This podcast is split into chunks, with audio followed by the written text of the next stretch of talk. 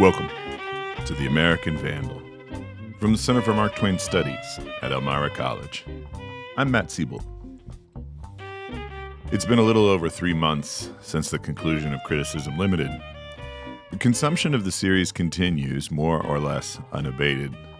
Thousands of listeners have discovered the series since the beginning of this year, downloading tens of thousands of episodes. My attention has shifted somewhat as I've begun working on the next stereographic series, The Gilded Age A Tale of Today, which I hope will begin in late summer. But I have done, or will be doing, a series of projects derived from Criticism Limited.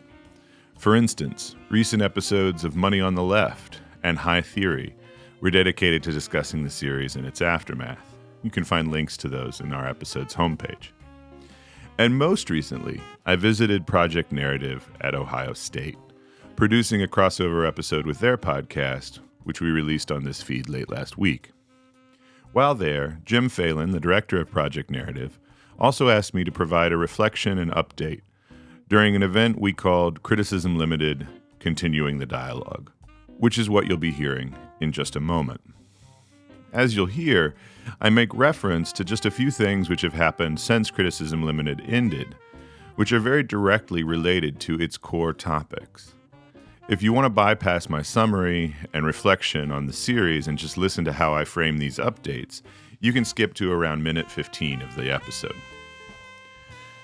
While I'm not going to be maintaining a regular release schedule for the next several months, I can't deny my ongoing interest in things like our disciplinary reassessment of close reading, Ponzi austerity crises in West Virginia, New York, and Chicago, AI edtechification, and the reception of books by John Guillory, Andy Hines, Dan Sinykin, Anna Kornbluh, and others.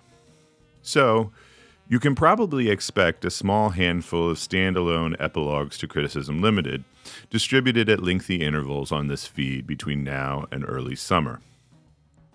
In this case, my talk from Ohio State, Jim Phelan's response, arguing for the place of narrative theory in discussions of literary studies as a discipline, and the Q&A, during which we fielded questions from Amanpal Garcha, Sandra Macpherson, Brian McHale, and Christine Tulley, producer of the Defend, Publish, and Lead podcast. For a bibliography of this episode, please visit marktwainstudies.com backslash after criticism ltd or subscribe to my Substack at theamericanvandal.substack.com. Thank you. I'm very honored to be here and be collaborating with Project Narrative. One of the things I learned making my first stereographic podcast, that is, a podcast that prioritizes conversations but blends them with narrative and found audio and musical elements, is that at some point you just have to turn the microphones off. And I did more than 30 original interviews, assembled more than 24 hours of raw audio, and there are almost 50 voices in the final cut of Criticism Limited. Yet, by my own estimation, there are some major omissions, among them perhaps narrative theory. One of the names near the top of the list of people who I wanted to talk to, but didn't, was Jim Phelan. In fact, had Gerald Graff said no, Jim was going to be my next call. So I was especially pleased when he reached out after the conclusion of the series and created this opportunity to continue the dialogue. I hope many of you have heard part of the series, and I don't want to repeat too much for those who have or spoil it for those who haven't. But Jim asked me to begin with some summary, after which I'm going to offer an epilogue of sorts, which covers and I hope connects two of the subjects about which I have received the most feedback the Chicago fight and close reading. Among the ways Criticism Limited departs from previous seasons of The American Vandal is that it has a narrative, not just within episodes, but across them. Somebody's are telling somebody else's for some purposes that something's happening to and with criticism. At the most rudimentary level, I conceived of it as proof of life for academic literary criticism. Almost exactly a year ago, I found myself reading a series of what were framed as obituaries for criticism, for literary studies, for the English major, many of them appearing in publications which one might have presumed would have a vested interest in our survival. Many of these obituaries were ostensibly reviews of John Guillory's latest book, Professing Criticism, sometimes in tandem with other recent works about the history and contemporary status of literary criticism. And while all of these works, including Guillory's, substantively acknowledge the continuous defunding of literary studies and the broader humanities within the corporate university, accelerating mm-hmm. since 2008, most of the reviewers ignored that crisis. And even those few who didn't treated the divestment from academic literary criticism as a coherent and even a just response to the crisis of methods within the discipline.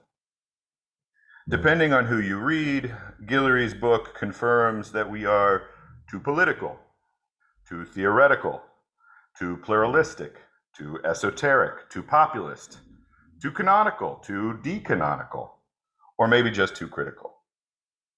What Chris Newfield later characterized as the tire slashing of literary criticism and literary studies, a tire slashing which continues apace in publications like The Atlantic and The New York Times and elsewhere, seemed to me not only a reductive accounting of what people like Guillory were actually saying, but also deeply complicit with the Arbeiterjugending of educational institutions being systematically pursued by people like Christopher Rufo, Betsy DeVos, and Ron DeSantis. At one very superficial level, I just wanted to know whether others within literary studies were experiencing this midwinter news cycle as I was. And when it became clear that yes, many were, I began thinking about how we might construct a counterpoint. I wanted to interrogate the crisis narratives, which I thought were many intersecting, and sometimes contradictory. There were really only two factors I was trying to control for from the outset. First of all, I wanted a diversity of voices. Senior scholars from R1 institutions like Guillory and Graff, of course, but also mid career and emerging scholars, including graduate students from a wide range of institutional types, fields, and subfields, demographics, and backgrounds. I did not want to reproduce that legacy media trope where if you want to understand trends in US higher education, what you do is send a reporter to Harvard or maybe Yale or Berkeley, or if you're really cutting edge, maybe Stanford or NYU, and have them talk to somebody with an endowed chair and a dean and a couple students they run across on the quad.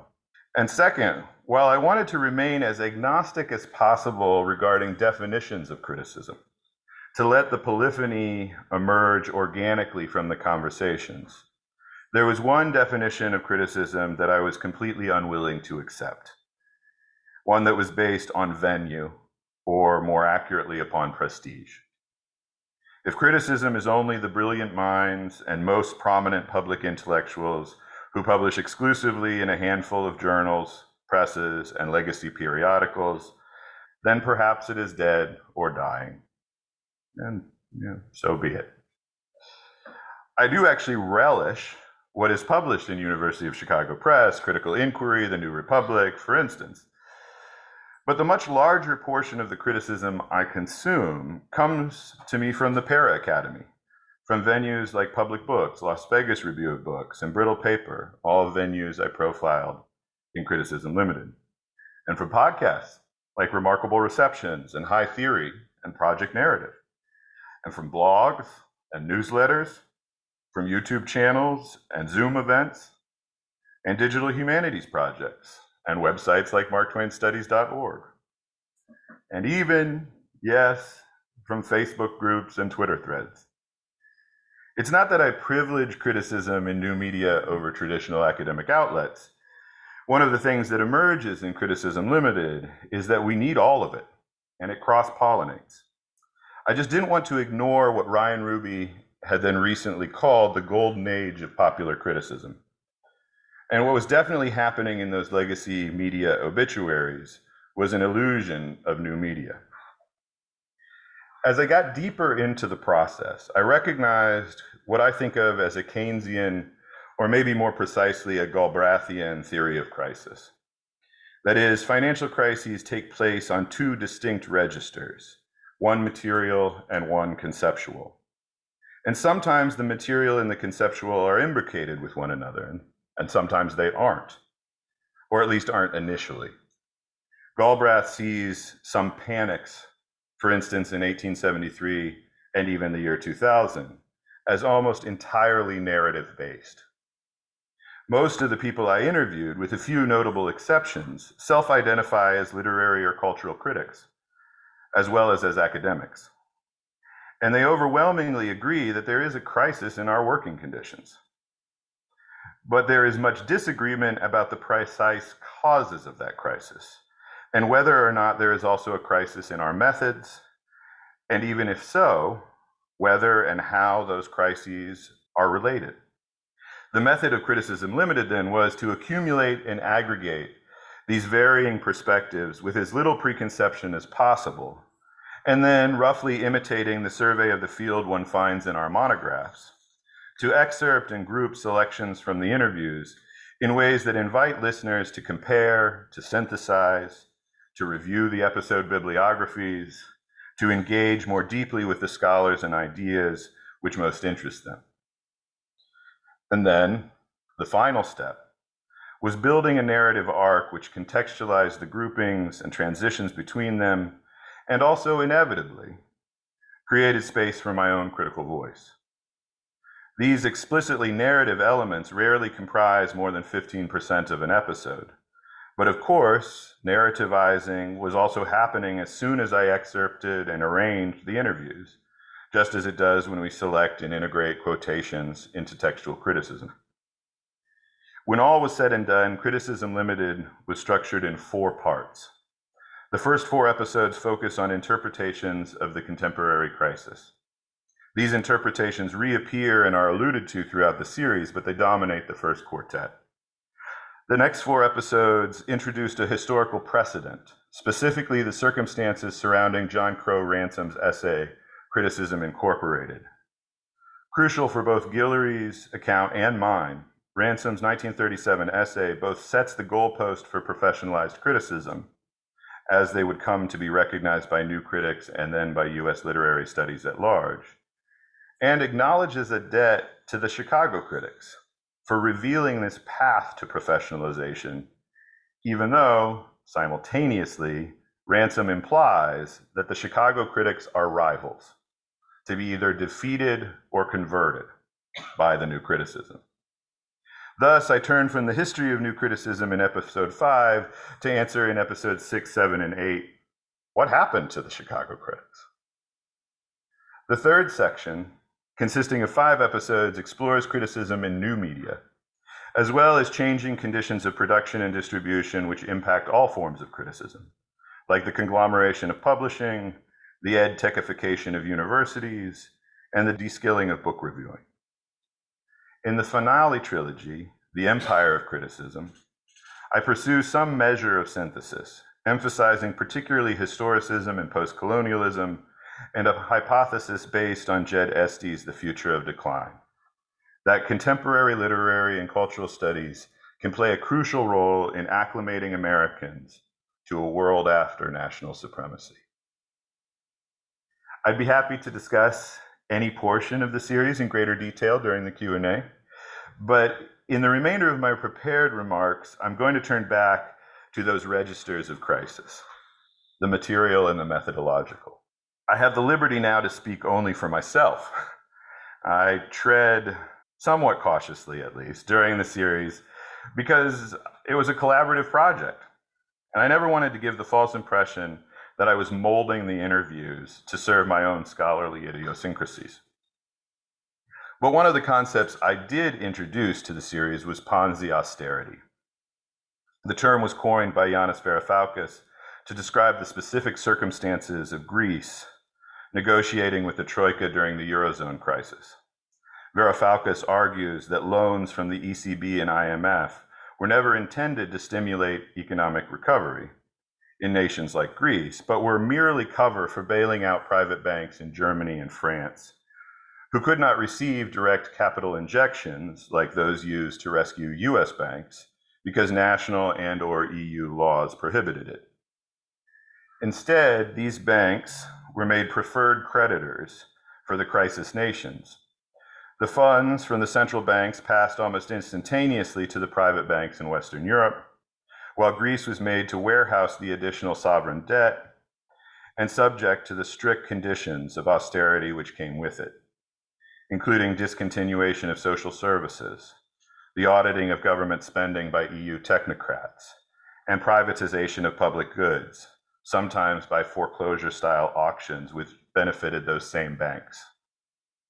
What I argue is that Ponzi austerity is a useful framework for understanding what's now happening across higher education.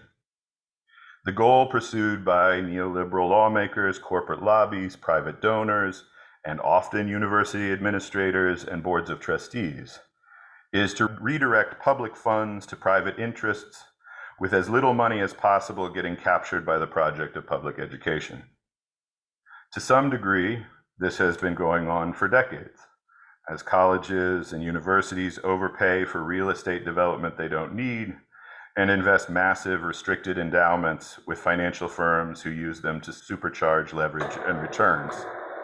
But while all that business, as usual, is sordid enough, I'm even more alarmed by recent phenomena, like paying massive subscription fees to venture backed ed tech companies who provide poorly developed platforms students and staff don't want or use. Or paying consulting firms seven figure fees for cookie cutter slideshows created by entry level associates with no background in education policy except the consultancy's in house ideology. Or administrators racking up tens of millions in catered events and junkets associated obliquely with fundraising, the promised returns from which are always on a distant and unspecified time horizon.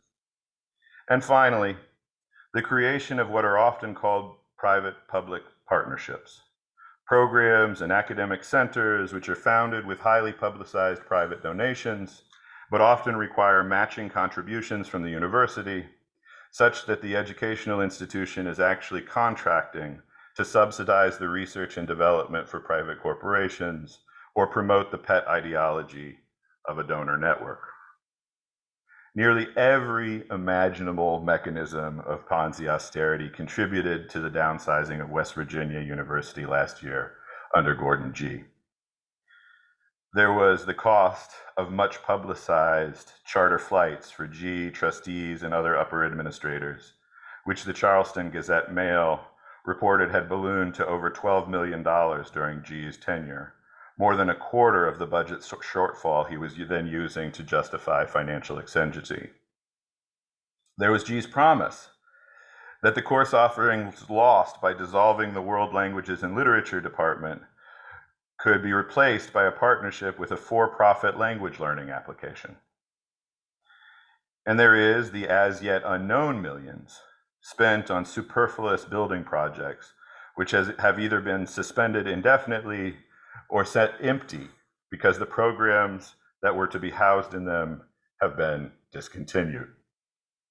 But the Ponzi austerity project which most stood out for me was the Kendrick Center for Ethical Economy, which WVU announced in early 2022 and committed to matching donor contributions to the tune of $20 million over 10 years. The donors for whom the center is named, Ken and Randy Kendrick, majority owners of the Arizona Diamondbacks baseball team, made their fortune by growing and selling the ed tech company DataTel, which you here at Ohio State may know better as Ellucian. People who criticize Ellucian in public sometimes get sued.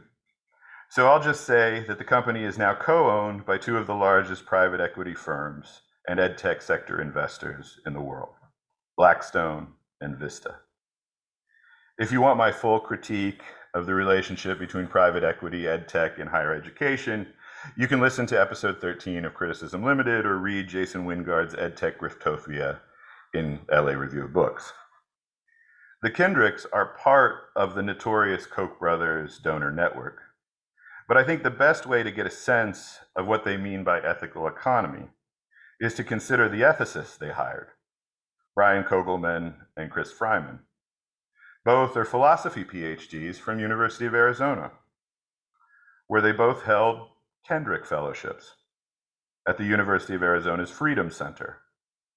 Founded in 2008, the largest initial donation to the Freedom Center came from, you guessed it, Ken and Randy Kendrick.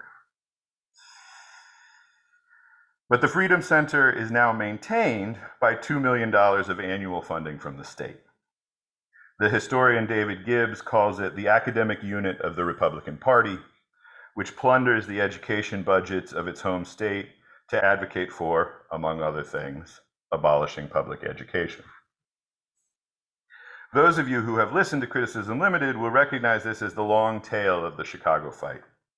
The economics imperialism which took over University of Chicago during the mid-century, in part as a campaign of vengeance against humanists, including the Chicago critics who had supported the administration of Robert Maynard Hutchins, did so by normalizing the policy of donor directives. Not only were donors allowed, even encouraged, to place restrictions on how their funds were dispersed, but they sometimes were invited to set those terms retrospectively, as was the case for the Walgreen chair. So donors could determine long term strategic planning and budgeting by locking the university into expenditures even after the donated funds had been exhausted. By this method, University of Chicago was turned into what Hutchins dubs a folk institution rather than a center of independent thought. He predicts in an interview with Studs Terkel in 1959 that the American university, as folk institution, will become beholden to the whims, hysterias, and fancies of any organized group that is sufficiently solvent to make itself attractive to administrators who want to raise money. Nowhere was administration by sycophancy pursued more aggressively than the University of Chicago where the formation of special projects, centers, institutes, and initiatives inaugurated by large gifts became a means of circumventing faculty governance, stoking zero sum competition between disciplines, and insulating upper administration from both students and the instructional labor force. As Lee Harris documents in an astounding investigative series for the Chicago Maroon in 2020, Hyde Park has become the home to over a hundred purportedly autonomous research modules, many of which have vague names like the Knowledge Lab and the Center for Practical Wisdom, even vaguer charges, and entirely secret, potentially non existent productivity. Though each of them was founded with funds from granting organizations, corporate partners, and private donors, the provost admitted that, at least in aggregate, the centers and institutes had become net consumers of resources. Their sustenance assured by contracts the institution made to secure the gifts, even if the gifts were insufficient to ensure the sustenance throughout the period of the contract. In one especially egregious case, it was discovered that the donation, which was supposed to endow the Stevanovich Institute for the Formation of Knowledge, to be directed by Shadi Bartsch, the, the wife of then President Robert Zimmer, never actually materialized. The private equity principal and CEO, after whom the center was to be named, the second Stevanovich Institute at the University of Chicago, simply never delivered the funds. But the project proceeded anyway. The millions required either being diverted away from instructional budgets or added to the institution's ballooning debt, which has now placed the University of Chicago, one of the most prestigious, influential, and well endowed educational institutions in the world, on the verge of declaring financial exigency and potentially, like West Virginia, laying off tenured faculty and shuttering popular programs. What becomes clear about the culture of Ponzi austerity is that the donor class feels utterly entitled to strip mine universities for their own edification. They have come to see the subsidization of their enterprises and ideological apparatuses as the appropriate objective of the university system. And when it does not function adequately or exclusively to that end, they throw tantrums, perhaps never more publicly than what Bill Ackman has been doing recently at Harvard.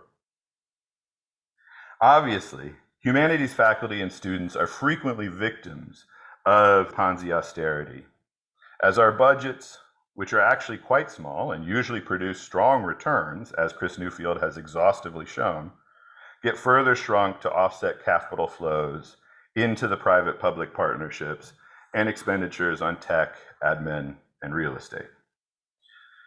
But the humanities are not uniquely victimized, a misconception which can fuel competition, aggrievement, and counterproductive attitudes towards other departments and disciplines with whom we should be organizationally, if not methodologically, aligned. To cite just one recent example, the financial exigency cuts at UNC Greensboro announced earlier this month discontinued anthropology, geography, and physics, and rolled religious studies into another division, but shuttered no humanities departments. What humanists have to contribute to this period of polycrisis is not, I want to emphasize, simply our martyrdom. But what is it?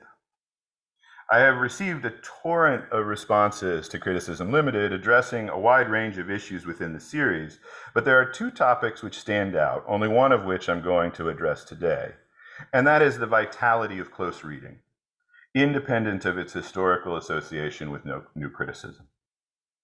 The urgency of these responses was reinforced for me in the months since Criticism Limited ended, during which we've seen the publication of Jonathan Kramnick's Criticism and Truth on method in literary studies, which is largely a defense of close reading. New work by Joseph North, previewed recently for Iowa's Fate of Professional Reading series, also profiled in Criticism Limited, argues that close reading is indeed political, though not in precisely the conservative way Andy Hines postulates. And the announcement of a forthcoming collection focused on historicizing close reading from Dan Sinykin and Johanna Winant which I had the pleasure of discussing with them on the American Vandal last month. Combined with Guillory's own forthcoming work on the subject, which he mentions in Criticism Limited, I propose that we are on the verge of an anxious reassessment and likely retrenchment of close reading. One of the questions which has dogged close reading since the confrontation between Vanderbilt and Chicago during the interbellum is what is at stake? Are close readings mere performances invitations to appreciation and reappreciation of their critical objects, as well as the cleverness and the capaciousness of the critic? Or is there a morality, ethics, or politics either intrinsic to the method itself or incumbent upon the critic to produce by close reading? When I recognized that there was an implicit alliance between the new critics and the Chicago School economists in their mutual desire to defeat the Chicago critics and plunder their cultural capital, I briefly entertained the hypothesis that close reading might be the literary studies equivalent of the Chicago School's micro foundations, a method that extrapolates the macro from the micro via a process of synecdoche dependent upon specious and often unstated presumptions. This is the mortal sin of neoclassical economics, according to John Maynard Keynes. Behaviors of parsimony, which produce prosperity for an individual, will result in depression if deployed as policy. And profligate spending, which might bankrupt a small business, will create multiplier effects which stimulate a national economy. Microfoundations, though part of an elegant theory which can underwrite reassuring quantitative methods, are not only useless for macroeconomic forecasting and policymaking, but actively dangerous. Are we liable to make an analogous mistake when we begin with words, sentences, and grammatical details to generate arguments which frequently escalate into dynamic, large scale truth claims. I continued flirting with this analogy for months, even after Criticism Limited concluded. During the series, Anna Dorothea Schneider describes the difference between Vanderbilt and Chicago School critics as a difference between induction and deduction. John Guillory makes a somewhat analogous claim, as has Jim in his descriptions of the first generation of the Chicago critics. The emphasis on narrative structure, genre, rhetorical situation, intertextuality, pluralism, and later historicism, and maybe even distant reading, which one finds in the Chicago critics and their disciples, might be akin to reorienting around the macro, which sustains by its scale a healthy sense of awe, awareness of the limits of our comprehension, and therefore caution. And caution is really the charge of the moment for the humanities, I think. To chasten the audacity and overreach of the technological solutionism, which grows more desperate with each creep up the wet bulb thermometer. But two things have recently changed my thinking about where close reading fits in the triangulation of caution, polycrisis, and too late capitalism. First, Kramnick's book, and in particular his characterization, recalling the critique of Nan Z. Da, of ascendant computational literary criticism, which looks elsewhere than close reading precisely motivated by that ever present incentive within the university as well as without to be quantitative. The triumphalist colonization of the qualitative by the quantitative is a story that we cannot broadcast too loudly or regret too mournfully without being shouted down. But it has turned journalism into clicks, sociality into counts, and education into scores. Computational imperialism is a direct descendant of economics imperialism a genealogy which can be traced through Chicago school outposts at places like Stanford, NYU, and George Mason. And in the missions of centers and institutes at Chicago and elsewhere that so often explicitly seek algorithms, models, and a mad dash transfiguration of everything into numbers, legible to a proprietary trading algorithm. By endowing the Institute for Quantitative Biology and Human Behavior, for instance, Sanford Grossman, another Chicago economics PhD turned hedge fund manager, was explicitly trying to map human behavior onto immutable biological characteristics, presumably for the purpose of extrapolating consumption patterns from dem- demographics or vice versa, the project faculty rightly recognized as for profit eugenics with a techno utopian veil. In US culture, since the turn of the century, a single Chicago School economics graduate, Nate Silver, has turned analysis into a synonym for accounting, turned campaign reporting into polling aggregation, and by increasing cost certainty for management, has ruined baseball. The widespread faith that everything can be quantified, especially endemic to Wall Street and Silicon Valley, originates, I think, with Milton Friedman's The Methodology of Positive Economics, which, in short, argues that anything which can't be quantified should be ignored. But it has gone far beyond even Friedman's recommendations, which, when you read his essay, are conditioned by a sense of irony and rhetorical bombast, befitting his perception, probably accurate in 1953, that both the Academy and the public were not sufficiently numerate. The most dystopic iteration of computational imperialism has emerged very recently in the speculative euphoria around generative AI. The most punch drunk version of which has been articulated by Google co founder and venture capitalist Larry Page, who has gone so far as to call our preference for organic, non computational intelligence, in other words, our preference for life, sentimental nonsense.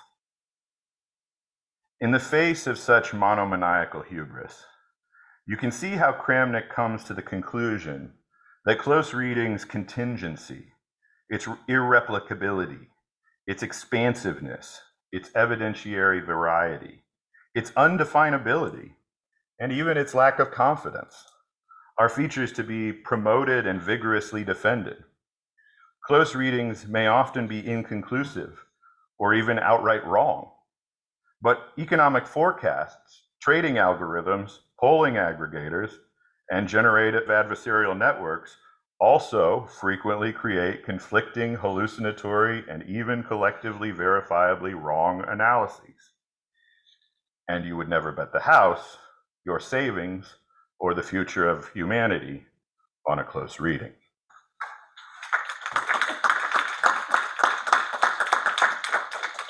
Well, thanks, Matt. There's so much there. And I'll just start by saying, I, I think as a listener to the podcast, I, I feel like you did a great job distilling it, which was not an easy thing to do, I'm sure. But then also supplementing it with further thoughts, particularly on Ponzi austerity and close reading.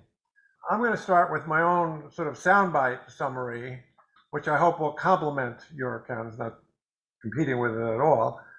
To say criticism limited gives valuable double attention to contemporary literary criticisms, history, methods, politics, and formats. And by double attention, I mean you and your guests address matters as interdisciplinary issues that are inevitably influenced by extradisciplinary forces. Your remarks today also illustrate that aspect of the series, I think, with a lot of attention to the extradisciplinary forces, and then moving more to the interdisciplinary when you get to the close reading comments, right? Now, I think this double perspective is really one of the most valuable and appealing features of the series. But because I want to keep my remarks limited and get more voices in, I'm going to just focus on uh, a couple matters related to the intradisciplinary issues. Picking up on your uh, opening remark that maybe the, one of the omissions was narrative theory, I could say, well, how might attention to narrative theory add something to the conversations in the series? And then the second one is how might some Chicago school ways of thinking contribute to some of the debates about close reading? Before I launch too much in this. I want to acknowledge a worry I had when doing this response, uh, which is that it might belong to what's arguably the most tiresome of academic genres, which I think of as the complaint about the terrible neglect of my own and my own tribe's genius. Now, work in this genre is not often published, but I venture to say we've all encountered many examples of it. Now, I've told myself that my remarks today, right, don't really fit in the genre because my purpose is not to say, as other texts in the genre often do, we're engaged in a battle between the forces of error, that is, everybody else, and the forces of truth, me and my tribe. Instead, my goal is to try to reinforce and add to what I see as the many forces of truth evident in criticism limited. Okay, well, what, if anything, would be gained by adding narrative theory to the conversations? I see three potential gains. The first one I think is especially important now. People outside of literature departments, whether existing in the university or other parts of the real world, can readily connect with at least some work in the field. You know, it's a truth universally acknowledged that narrative is everywhere. And that truth means that the projects of narrative theory are readily recognized, or at least we can make the case that they, they have general relevance. People who don't know Wayne Booth from Adams Off Ox throw around the term unreliable narrator because they find it to be an apt way to describe many storytellers they encounter. I would suggest that a significant subset of such people readily see the value of doing a deeper dive into the phenomenon. Are all unreliable narrators created equal? Are there multiple ways to be unreliable? And so on. So, what's true of this technique, I think, is true of many other concepts that narrative theory dives into character, time, space, perspective taking.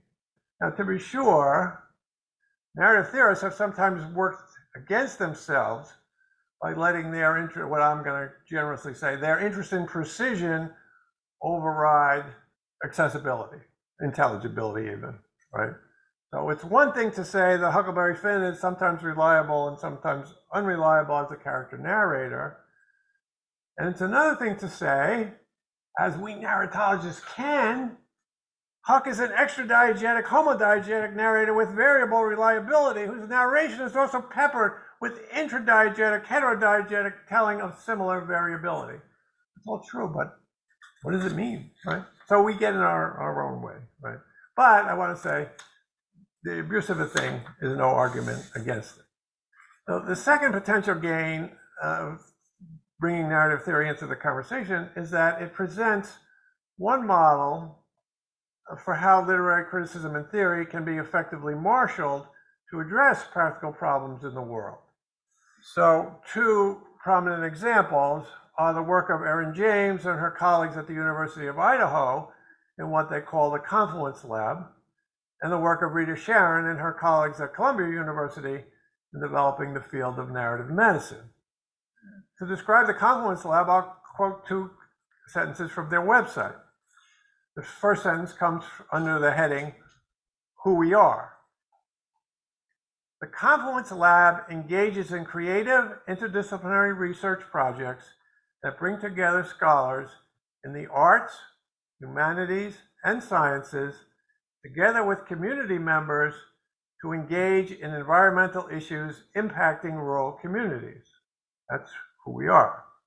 And the second quotation is under the heading Our Primary Goal. Our central premise is that the tools of the humanities and arts, especially those related to storytelling, representation, emotions, and communications, are important complements to scientific knowledge and can help develop novel approaches to environmental issues such as public land use, wildland fire and fire management, and the causes and effects of climate change. As for narrative medicine, Rita Charon's reasoning works this way.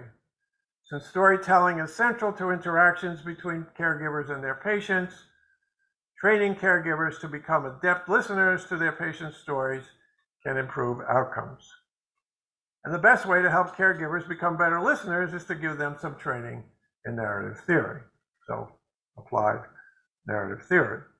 The third possible gain of adding narrative theory to the conversation is one I propose much more tentatively, uh, since uh, I'm very tentative about this, because it depends on a characterization of literary history that I worry literary historians will find inadequate. And if so, yeah, tell me.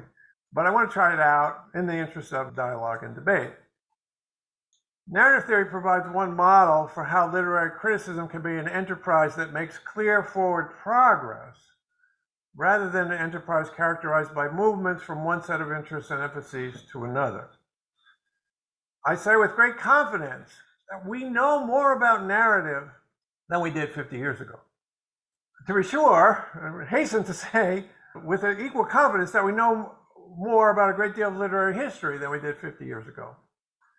But what I want to suggest is that narrative theory's modes of inquiry perhaps better lend themselves to an ongoing integrative project than literary history's modes that tend to emphasize previously neglected primary works, previously neglected aspects of historical context, and a changing set of theoretical perspectives on its objects of study.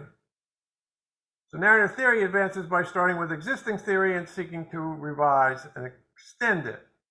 Furthermore, the case for any one proposal is connected to its interpretive consequences, typically.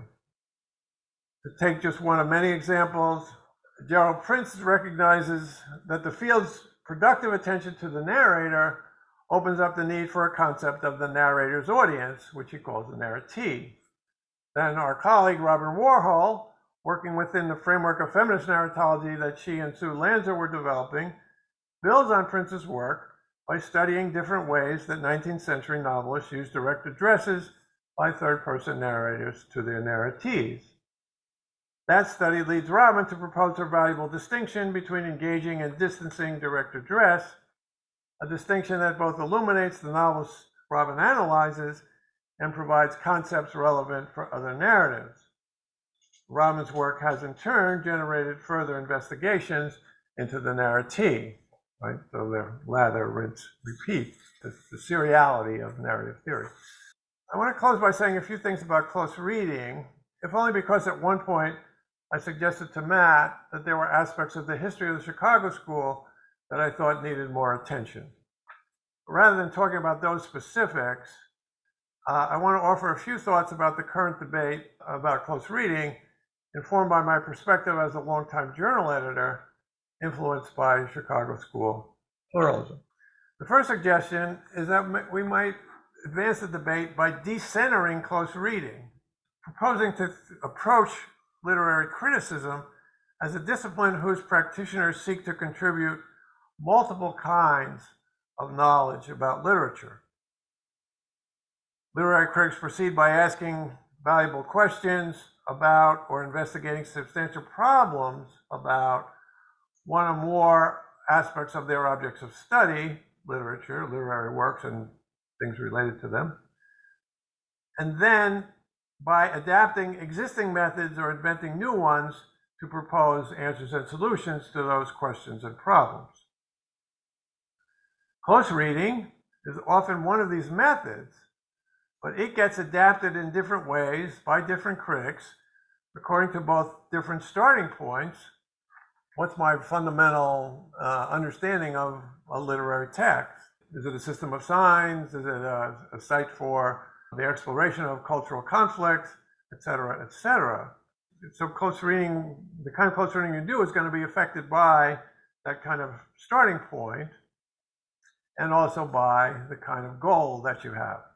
From this perspective, then, I would be inclined to say that computational analyses, they're not doing closer reading, but they're capable of producing one kind of valuable knowledge about literature.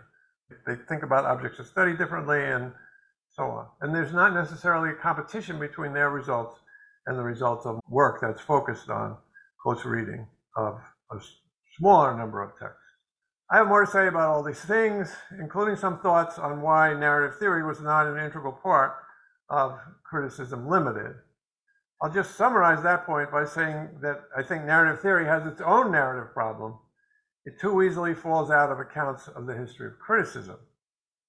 Why it too easily falls out is perhaps something we can discuss in the Q&A, but I feel like I've gone on long enough and it's time to get more voices in the dialogue.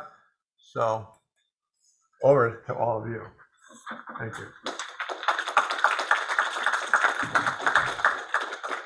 Yeah, can't resist. Um, uh, so I guess you know there's a lot to, to ask, but I guess I want to ask one thing, which is something like how much does method actually matter? And, and here's what I mean by that. Actually, after an undergraduate class of literature taught by John Guillory, I have this kind of idea that like, okay, when I look at you know something written in PMLA or ELH from like 1979, it'll all be signifiers, signifieds, you know, like the trace.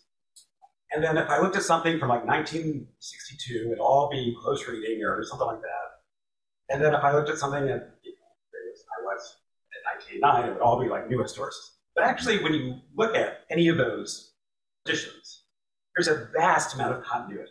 You know, there's like some history, there's some like close reading, there's some kind of formal analysis, often some biographical criticism, even within them you know, like J. Burns, you know, it's like a close reading, but there's also like history. You look at Cynthia Chase on Daniel Deronda.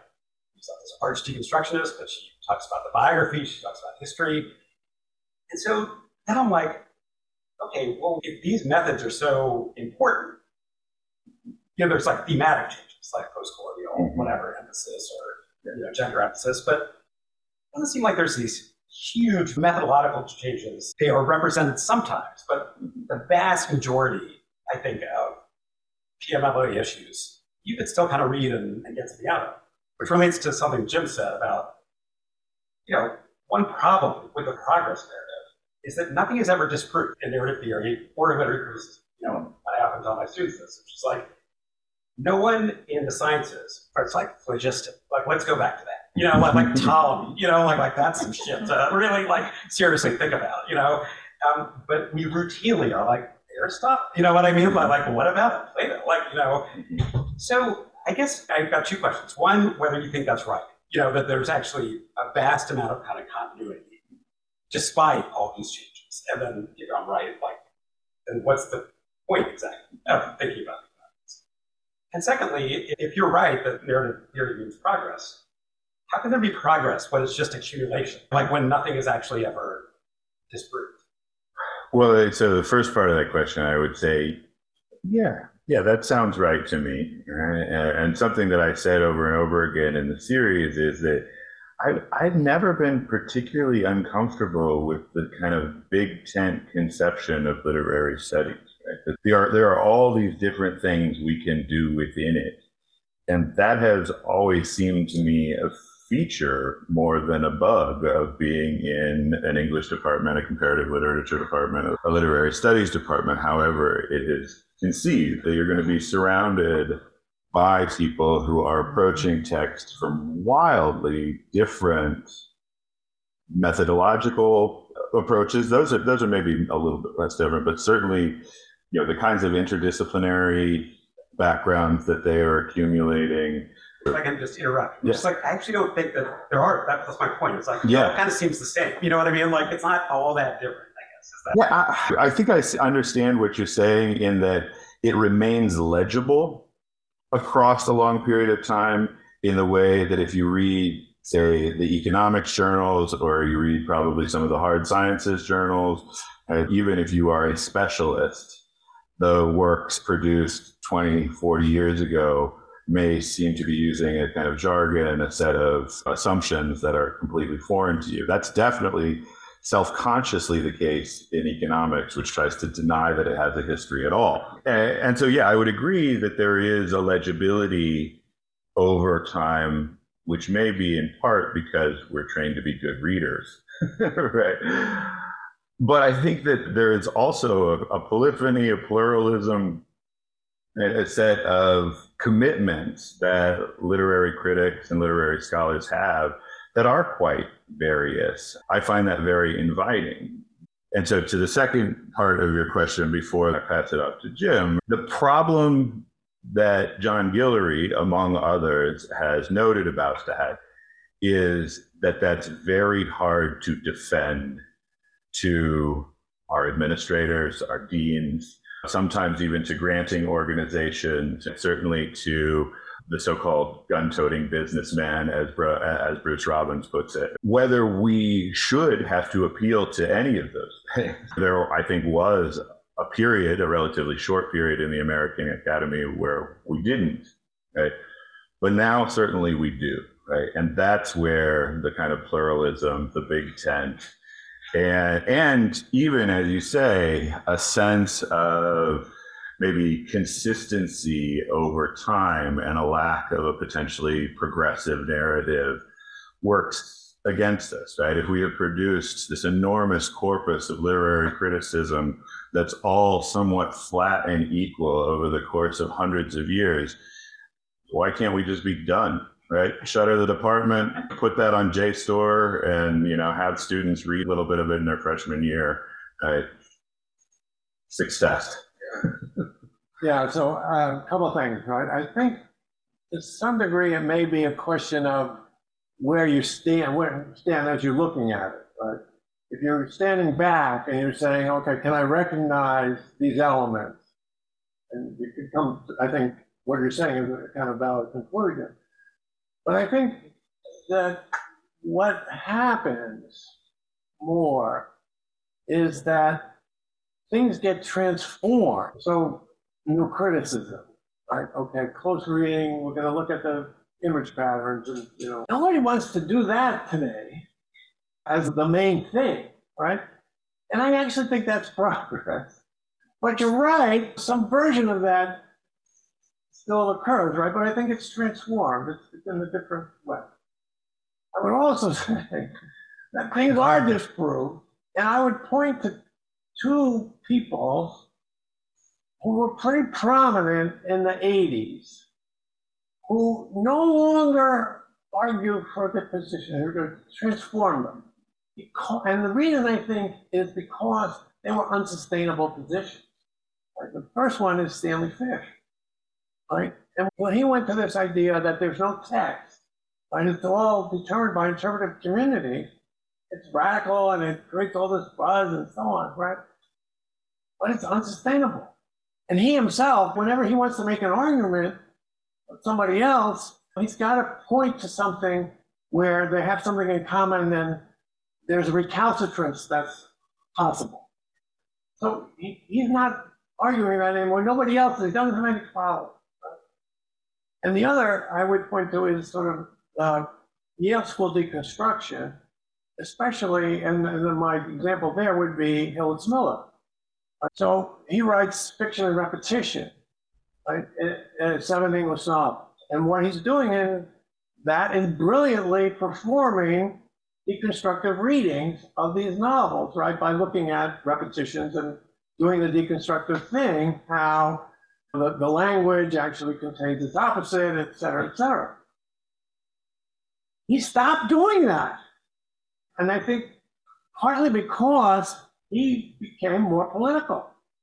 Like he gave this amazing paper on Nostromo at the Joseph Conrad Conference in 2005, shortly after Hurricane Katrina. And he's linking Nostromo to climate change and, and Hurricane Katrina. And it's like, what happened to Hillis deconstructionist? It's gone. I mean, obviously, it's a bigger conversation, but but that. You know, I, I wonder about both of those examples, in particular, the like no one can write about Bleak House without wrestling with J. Hillis Miller's interpretation. So Yeah, that's- not as deconstructionist one, right? it's a pretty deconstructionist. I mean, you know, and, and so it, it Yeah. still feels true in a but anyway. Yeah, not yeah, like- yeah. I like- think it would yeah. go back to the transforming Yeah, thing, yeah, but yeah, but yeah, right. yeah. Let's other people. Sandra first, and then Brian. Yeah, this is so fascinating, and I just, I have so many, uh, I guess I just wanted to ask Pat about the sort of relation between the beginning of your comment and the end of your comment.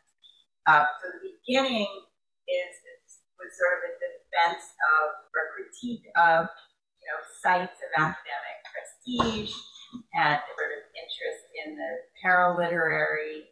And then the end is sort of turned to Jonathan Kramnick, you know, the Maynard Mack professor of Yeah. English at Yale, uh, as this sort of voice for, you know, uh, Yeah. um, you know, resolving this, you know, contradiction between, or, or this, this relation between the tri, tripartite, you know, uh, crises. So I guess I'm, I'm sort of intrigued by that contradiction and other kinds of contradiction as well that I'm often really just kind of, I don't know what to make of. So, you know, the sort of the emergence of the paraliterary Mhm. vocation for criticism as a response to these external pressures, right, of uh, the job crisis, has produced this fairly intense coterie culture, I think, which even maybe your podcast is a sort of example of. And that coterie does not at all get you away from, say, once again, Yale, but also uh, another contradiction has to do with technology. It's a coterie that came out of a moment in the Twitter sphere in, you know, the 2010s and forward. That's where Dan and Johanna and Anna Kornbluh and Merve herself, you know, but so I guess I wonder about all those contradictions and Yeah. whether there's any place to uh, remain sort of pure or where one's politics is not going to produce the kind of just repetition of privilege on other terms that I've sort of seen as the Yeah. solution Oh, to uh, the ongoing crisis. Wow, yeah. Well, I I mean, in short, short, I mean, no, there's no place to remain pure. I feel, very confident about that. But to go back to the first, the first part of your question, which I think has several layers, all of which I take very seriously, and and one of the things that has worried me as the American Vandal has become more popular is that that coterie kind of thing that, that you're talking about, right? It's I I do not want to produce a new hegemony for literary studies. I do want to produce some sense of community and collectivism in a place that provides the opportunity for a wide array of scholars to come together. But it, it has been brought to my attention, you are not the first, right? That there is now a significant population, often of relatively precarious members within the profession, who, because of our working conditions, are very dependent on things like podcasts, including mine, but also things like High Theory and uh, others. And that those podcasts become their access to a, a sense of what are the trends in my profession. You know, what are the new books that I should care about? What are the new ideas that I should care about? That is not exactly a mantle that I want to take on. And so I, I take that uh, without having any kind of real ability to say very strongly what I'm going to do to avoid it. I also want to acknowledge that I'm aware of it. The other thing there that I think is really interesting is a kind of contradiction between Kramnick and the Para Academy. And you know, the short answer for why did I turn to Kramnick at the end is uh, that's the book I'm reading right now that just came out. And I'm thinking there are probably other critics who I could have turned to to do a relatively similar thing about defending close reading. Although one of the things that, that Jonathan does in that book is really t- accept the undefinability of close reading and instead look at the practice. Like, let's look at the documents as they exist. Let's not try to synthesize them into some sort of continuity of method. But as Jim and I were, in fact, talking about this afternoon, there is another claim that Jonathan's making there that I've I considered including in this talk, but I uh, excised for, for time constraints mainly, which is that close reading is writing and that close reading is insoluble from writing. And I find that very hard to stomach, partially as a podcaster, right? But also as a teacher, right? And he, he directly addresses himself to Buurma and Heffernan into the teaching archive. And one of the claims they make, which is that close reading happens far more often in the classroom than it does in our books and papers. And so I would utterly agree that although there's a portion of Kramnick's argument that I am increasingly sympathetic to, the portion that it has to do with seeing close reading as some sort of resistance to the quantitative.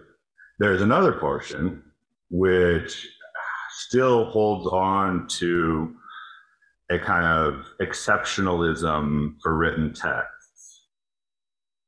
I'm I'm less sympathetic to. And I do think that those two portions of his argument might be drawing in in opposite directions. And I, I, will admit I haven't finished the book yet. Maybe he finds a way to, to synthesize, right? But you make a very strong point there that if you know if we're going to think about close reading in practice, we can't lean exclusively on an endowed chair from Yale, right? But I also think his book is just one amongst several, including those forthcoming from Dan and Johanna, who self consciously constructed a collection that is primarily composed of close readings done by emergent scholars. And so it'll be very interesting to see Guillory and Kramnick and Joseph North in conversation with something like Dan, Dan and, and Johanna's collection. I mean, he's, you know, he actually, he and Dante Emre disagree, and, and, and, and Guillory, frankly, disagree about the importance of the paraliterary. I mean, mm-hmm. what Guillory and Emre share is a commitment paraliterary and, you know, a necessary alternative to, and, you know, perhaps a, a way around the institutional crisis, and Kramnick very committed to the institutionality of what we do. Mm-hmm. I'm actually, uh, I'm persuaded by that. Mm-hmm. Um, but it means that there's a lot of emphasis on the shared cultural and practical norms that one is teaching graduate students. And, you know, teaching at an institution like this where literary history is disappearing, it's not clear to me for whom we're continuing to teach this close reading, you know, method in all its plurality when, you know, not just that there are no jobs for those people, but that even the people who teach at R1s are not teaching literature and they're not teaching literature. Mhm. You solve that. Brian, did you want to get? Yeah, no, so Matt, I'm, I'm curious about your road to Damascus moment about close reading. Mhm. Um, uh, changed your mind because Mhm. I think that, that implies that you're backing away from what I heard in the, in the podcast itself was the main critique of close reading, which had to do with its source. That it was contaminated at the source because it was invented by a coterie of white supremacists and neo-Confederates, you know, lost causists, you, which I think is a, a, a terrible argument, actually, right? Um, Yeah. You know, because the guys are unacceptable and the ideas unacceptable, which is actually quite a standard method of Yeah. Argumentation Yeah. which has the end result of basically throwing out almost all of our inherited Yeah. methods and ideas because everybody was a white supremacist. Yeah. And, um, and, and, you know, all of the babies get thrown out with the bathwater. So Yeah. I wonder how you extract, I, you know, so I don't know that, you, that, that these uh, sort of ad hominem arguments were actually coming from your mouth, but they were from some of your interviewees. Yeah. And it sounds to me like you have to, you have to like cut yourself loose from that in order to find Yeah. close reading. Yeah, no, I think the road to Damascus analogy is, is a fitting one. And I would agree. Certainly, when I finished reading Andy Hines' book, I, I was pretty, pretty persuaded that close reading was, at least to some degree, infected, less as a method and more as a political economy. This thing that we could teach, this thing that we could use to bind the discipline together that we could use to justify its professionalization and especially to root out and eliminate a kind of pluralistic version of literary studies. So I would absolutely agree that I, I, I do have a tendency to feel as though the sins at, at the moment of inception oftentimes do redound through the generations. How Yeah, right. but in terms of narrating how I, I got away from that, uh, I would say that there's a few a few steps. One is just a series of invisible interlocutors, right? either while Criticism Limited was going on or afterwards, in- including Jim, who wrote to me and said, "This this just isn't adequate. We can't reduce close reading to the new critics." You know?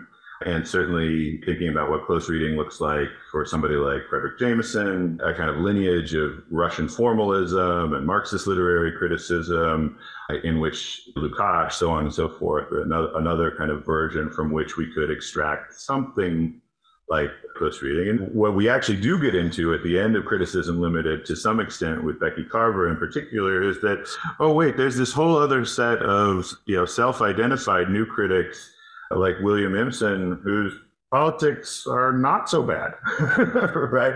And who are being celebrated, at least to some degree, by the Vanderbilt School, but who are radicals and socialists in Britain, and who, in some ways, I think Empson's close reading is far more compelling than Ransom's is, right?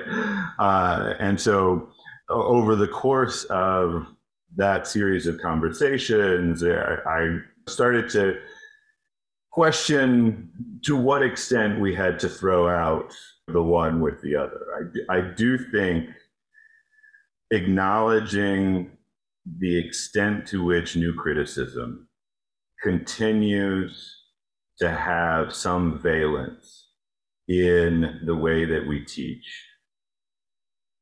even though we oftentimes characterize it as a very antiquated and regrettable phenomenon.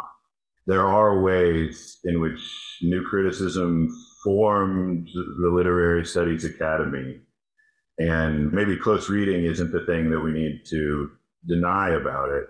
But the, the structures of our department oftentimes can be traced back to, to new criticism in some way, shape, or form. Sometimes even, I, certainly this was true at Elmira College when I got there.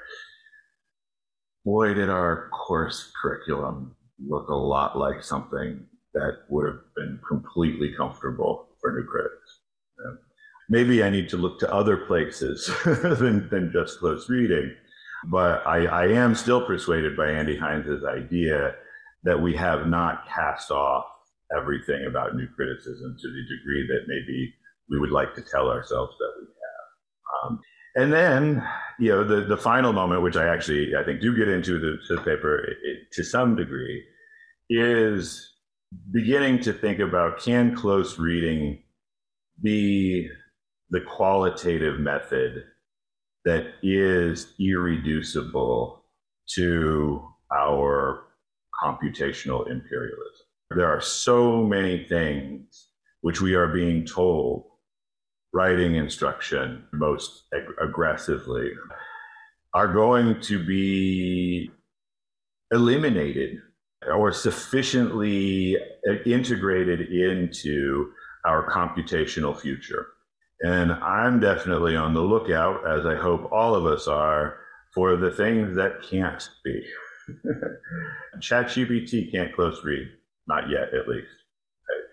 And you know, this might be one of the ways in which we push back against the kind of post-humanist capitalist exceptionalism, which is running away right now, unchecked and incredibly frightening. One about producing the podcast itself. Yeah. Um, I run a weekly podcast, and I know that that has really changed how I think about narrative, how I produce my own writing, and I just wondered if just in the actually producing it, and not just the content that you're getting when you're talking to somebody in an interview, Yes. but the actual process of producing it, if it changed anything for you. Oh yeah, I mean, it, so many things that it, it would be hard for me to catalog them. I think and it's, it's definitely as mediums do, right? Shaping the way I think. I'm sort of consciously trying to create a annual schedule where I go into the podcast and and I I linger there and labor there for you know six months, something like that but then I come out, right? Because if if all I do is podcasts, pretty soon it'll become hard to write a long form essay. That, that the way that I structure my arguments, the way that I think is is going to be shaped by the medium that I'm working most frequently in. So right now I'm in one of those periods where I'm trying not to think about podcasting. I'm trying, trying to get back to writing and and you know giving talks and doing the other kinds of more conventional academic genres because I do think those things, and this is you know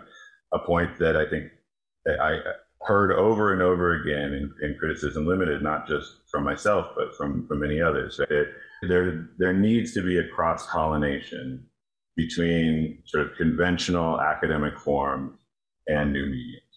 And podcasting is great, and these para-academic publications I think are fantastic and you know, digital humanities, data visualization, video essays. There's all these new mediums that I think provide an enormous amount of potential for criticism and other modes of literary discourse.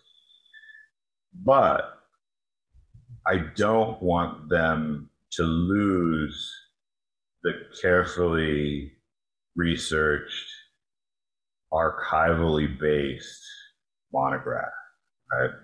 Or the peer reviewed essay in a relatively specialized literary journal. I, I, will be very, very disappointed, and I'm very, very worried about this at many institutions, if our deans, our provosts, they start saying, you know what, and this is, I mean, it's already happening to me.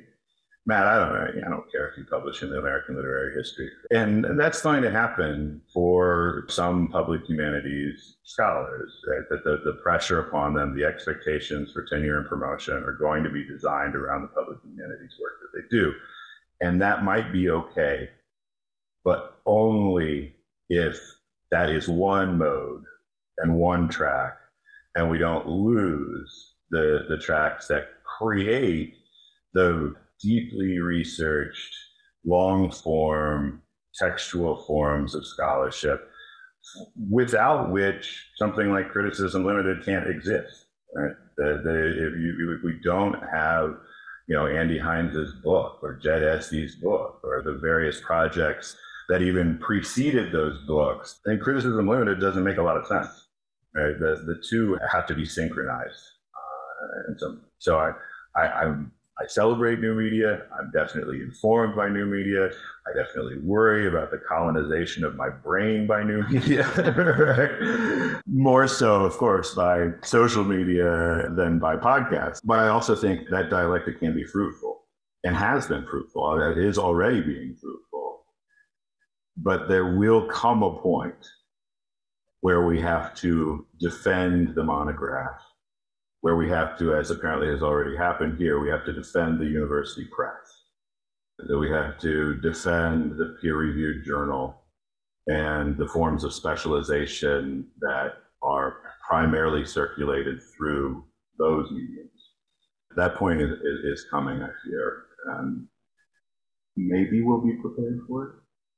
Yeah, I mean, that opens up a whole lot of other things, like just the future of publishing, right, with open access, and what's the business model for open access? And Yeah. Nobody's figured that out yet, I don't think, but it's, it's the future.